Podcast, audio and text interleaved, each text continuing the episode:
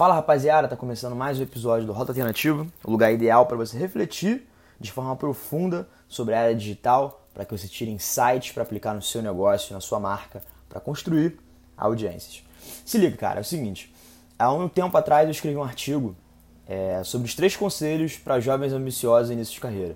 Esse artigo me marcou bastante porque foi durante um momento que eu cometi o meu maior erro profissional, uma mudança profissional em que eu acabei acreditando um pouco demais na outra pessoa que estava me fazendo a proposta. E quando eu cheguei lá, quando eu comecei a meter a cara para trabalhar, eu vi que não era nada daquilo. E como eu me identifico como um jovem ambicioso e todo início de carreira, eu falei, cara, por que não transformar essa experiência é, em conteúdo para que eu ajude e impacte pessoas que estejam passando pelo mesmo momento?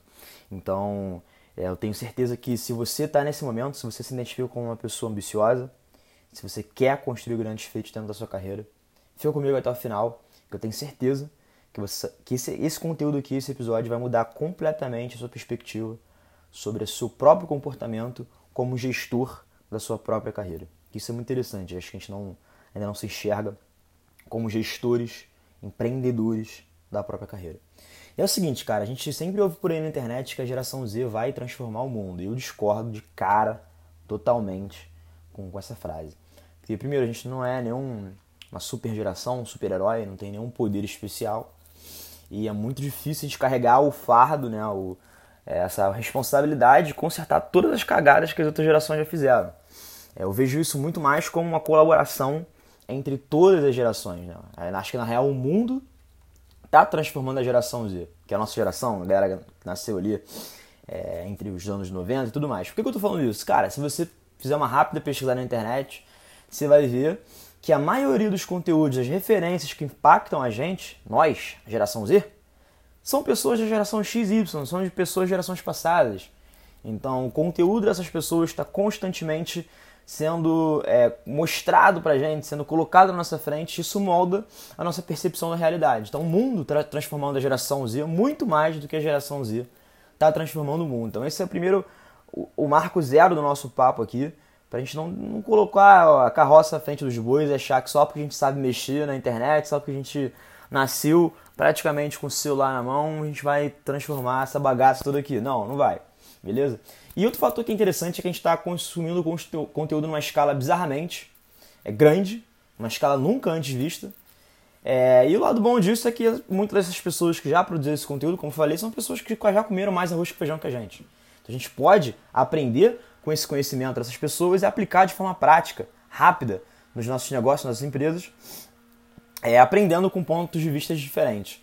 Então, cara, é, eu acho que nesse momento assim de, de transição que a gente está vivendo, a gente está deixando de ser um café com leite e real assumindo grande responsabilidade dentro da nossa vida profissional. A gente não está mais sendo aquelas criancinhas que só sabem brincar na internet. A gente está começando, pelo menos é a análise que eu faço, a enxergar a internet como uma ferramenta para alavancar a nossa vida profissional. E se você não está enxergando a sua, é, é, enxergando as redes sociais, a internet nessa perspectiva, é muito bom que você esteja aqui, porque parte do que vai mudar a sua realidade, esse conteúdo, é sobre enxergar a internet como uma ferramenta, como uma ponte para você realmente construir é, a, a, a fonte de riqueza, e riqueza no, no quesito de de não só dinheiro, mas como você uma, uma forma de você construir a vida realmente que você quer.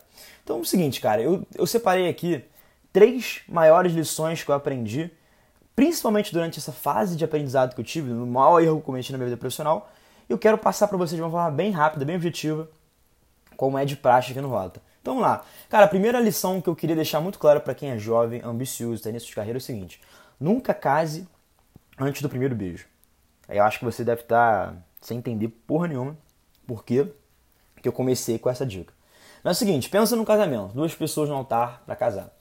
Cara, um casamento envolve família, religião, estado. Isso não é brincadeira, cara.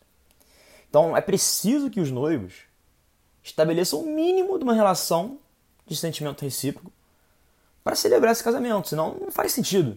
Né? Você tá, porra, casando com uma pessoa que você não tem a perspectiva de construir nada saudável, nada feliz, ou que você não conheça de forma profunda para passar o resto da tua vida. Isso também vale para o mundo dos negócios. Esse que é, o, que é o paralelo que eu queria traçar aqui. Porque quando a gente é jovem, início de carreira, ambicioso, naturalmente, e detalhe, principalmente se você tem talento, se você tem a confiança para mostrar esse talento para o mundo, vão surgir alguns convites durante o sinal da jornada profissional para subir ao altar para casar com uma pessoa que a gente nem conhece. Antes de dar o primeiro beijo. Isso aconteceu comigo. E isso foi traduzido muito por conta da minha ambição, pela característica de assumir risco, porque eu sou jovem, porque eu tenho mais tempo para, enfim, para trilhar a carreira que eu quero. E o problema disso tudo é que a proposta às vezes é tão sedutora a ponto de você considerar, aceitar. E foi o meu caso, aceitei, casar com uma casar entre aspas, né? Em começar um negócio, uma sociedade com uma pessoa que eu nem conhecia, que eu nunca nem tinha dado o primeiro beijo. Então, cara, é fundamental que a gente pense quando a gente, quando o parceiro de negócio inclui a gente nos planos dele, automaticamente ele é incluso nos nossos. É um casamento. Então, cara, conheça realmente a fundo as pessoas que estão fazendo negócio com você. Porque o pior cenário possível é você casar com a pessoa e na lua de mel você descobrir que ela é uma farsa. Que nada daquilo que ela propôs para você até o casamento é verdade. Parece que ela te enrolou, ela era um personagem, estava vestindo uma máscara para conseguir alguma coisa valiosa de você. E quando isso acontece, a única saída é o divórcio, não tem jeito. Então, assim, cara, o networking é um ativo fundamental. Mas, cara, olha com carinho para as pessoas que você já conhece, que você já tem confiança, que você já teve relações profissionais é, anteriormente, que você realmente já, entre aspas, deu um beijo na boca. Pessoas que você já conhece.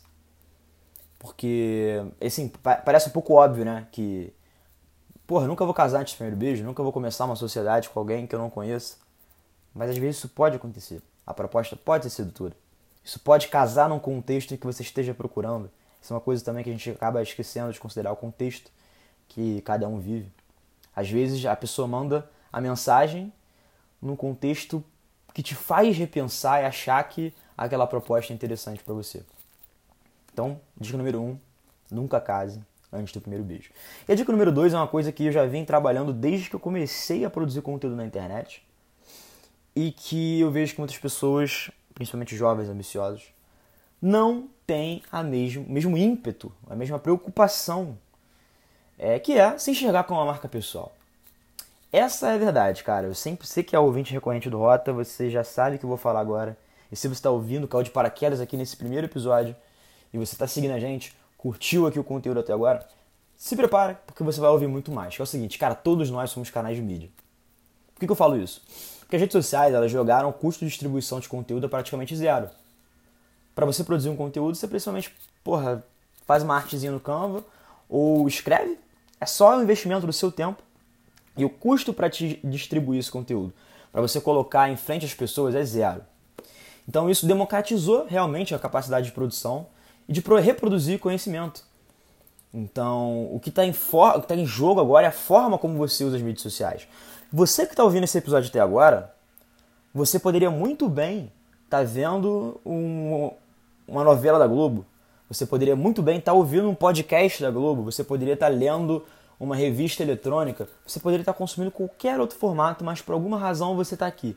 Então isso quer dizer que eu, Felipe, fundador e idealizador, idealizador do Rota, compito com a Globo, compito com o Sport TV, sou um concorrente do Netflix, porque hoje, pela democratização da produção e distribuição do conteúdo, todos nós somos marcas pessoais ou institucionais que estamos competindo com outras marcas. Hoje não existe mais esse papo de concorrente direto. Claro, até existe, mas o que a gente tem que pensar é a concorrência é toda aquela marca que tem atenção no meu consumidor.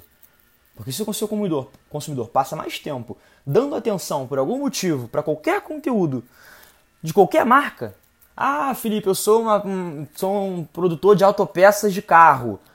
É, porra, esse meu, meu consumidor, meu cliente está consumindo conteúdo numa marca de garrafa, ele é meu concorrente? Claro, cara. Atenção é o ativo mais valioso desse século XXI. Mas por que, que eu estou dando essa volta para te explicar que nós somos canais de mídia? Cara, todo o conteúdo que você compartilha no LinkedIn, no Instagram, Facebook, TikTok, whatever, serve para te ajudar a atingir algum objetivo.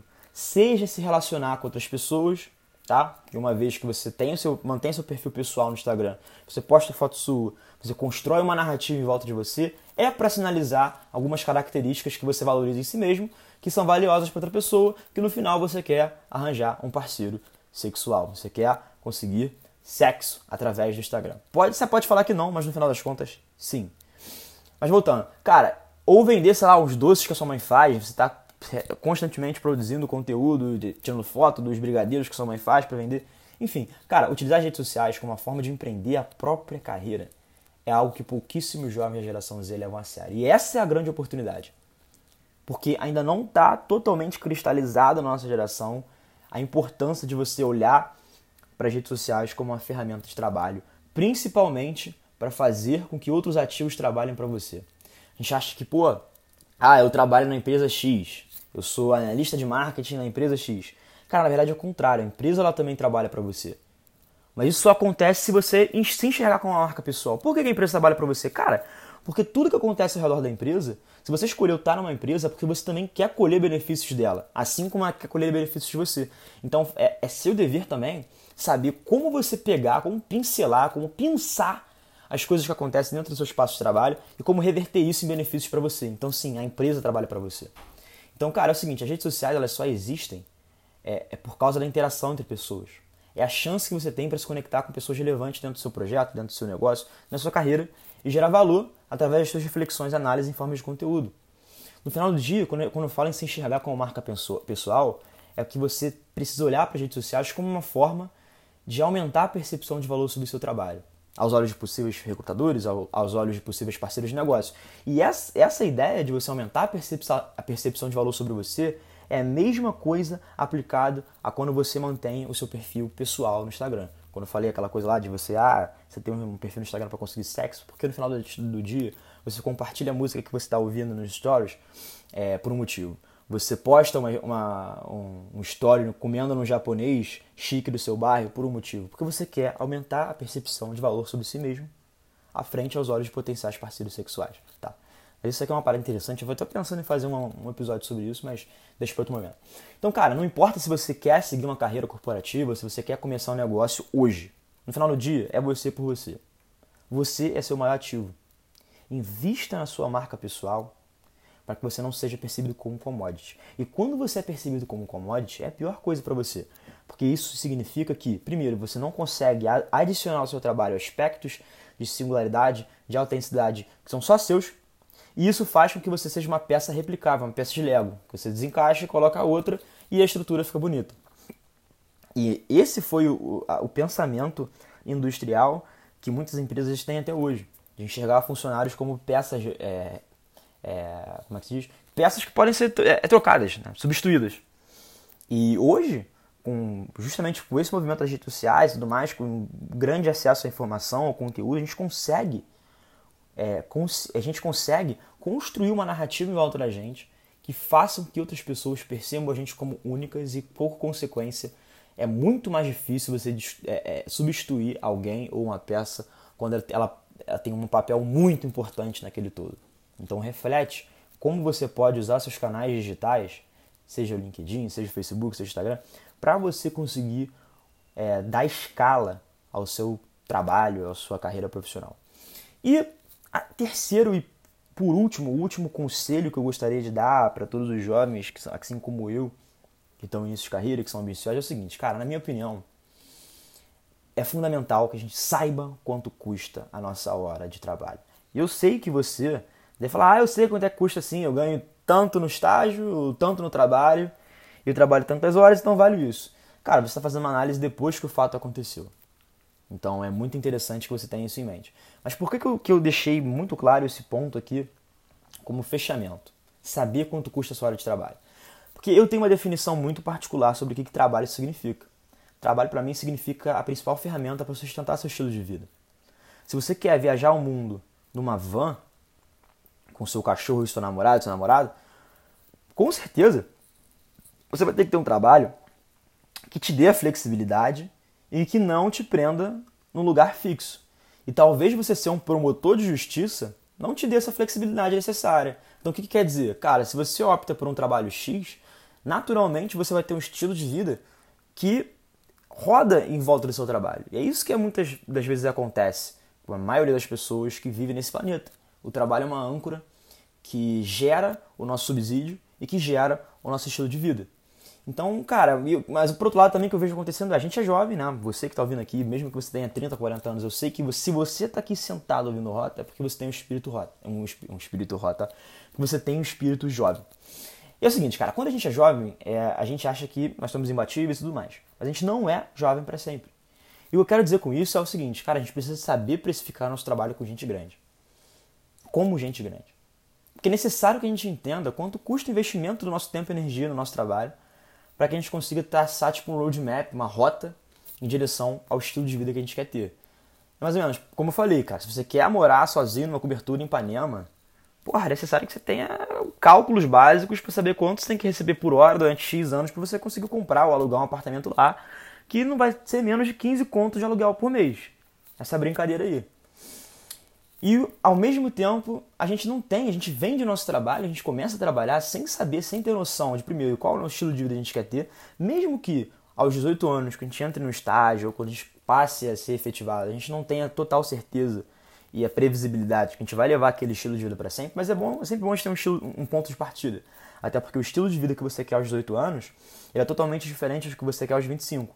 Mas quando você chega aos 25, você olha que o que você queria aos 18 serviu como uma ponte para você ir ajustando ao estilo de vida que você quer hoje. Então, é muito importante que a gente saiba calcular essa hora, por quê?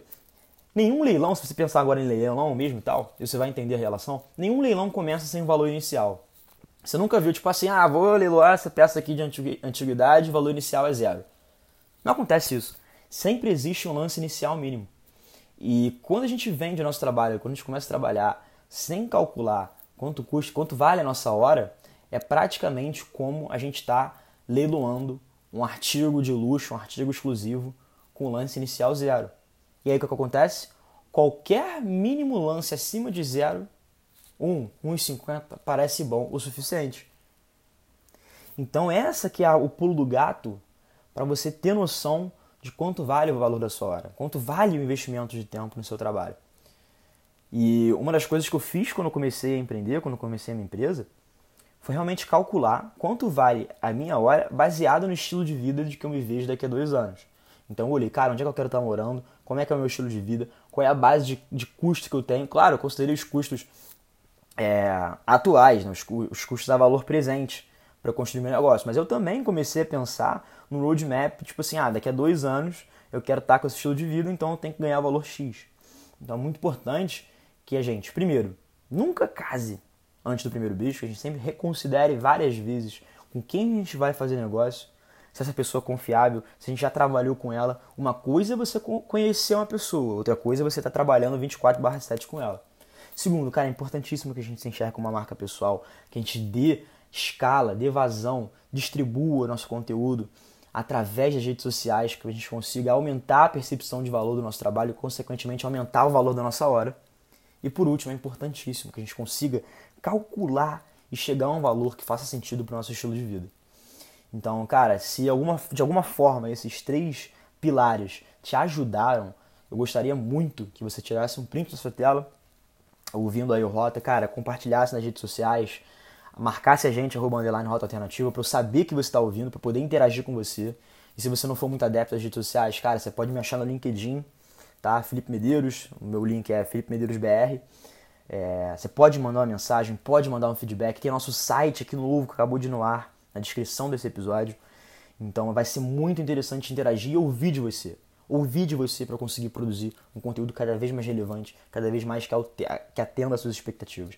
E só para fechar, cara, eu acho que realmente é, a gente não vai transformar o mundo sozinho, mas isso aqui, de você ter passado quase 20 minutos comigo, refletindo sobre como a gente pode se posicionar melhor frente ao mercado de trabalho, às nossas vidas, com certeza é uma forma que a nossa geração pode impactar o mundo. Então, por isso que eu quero ouvir de você, para a gente conseguir unir a galera jovem, a galera que é jovem de espírito, para a gente conseguir entender melhor e dar um significado mais positivo para as redes sociais, tirar insights profundos para que a gente consiga fazer a reengenharia reversa e aplicar isso nos nossos negócios e nas nossas vidas. Espero que esse conteúdo tenha tido extremamente valor para você e tamo junto. Valeu.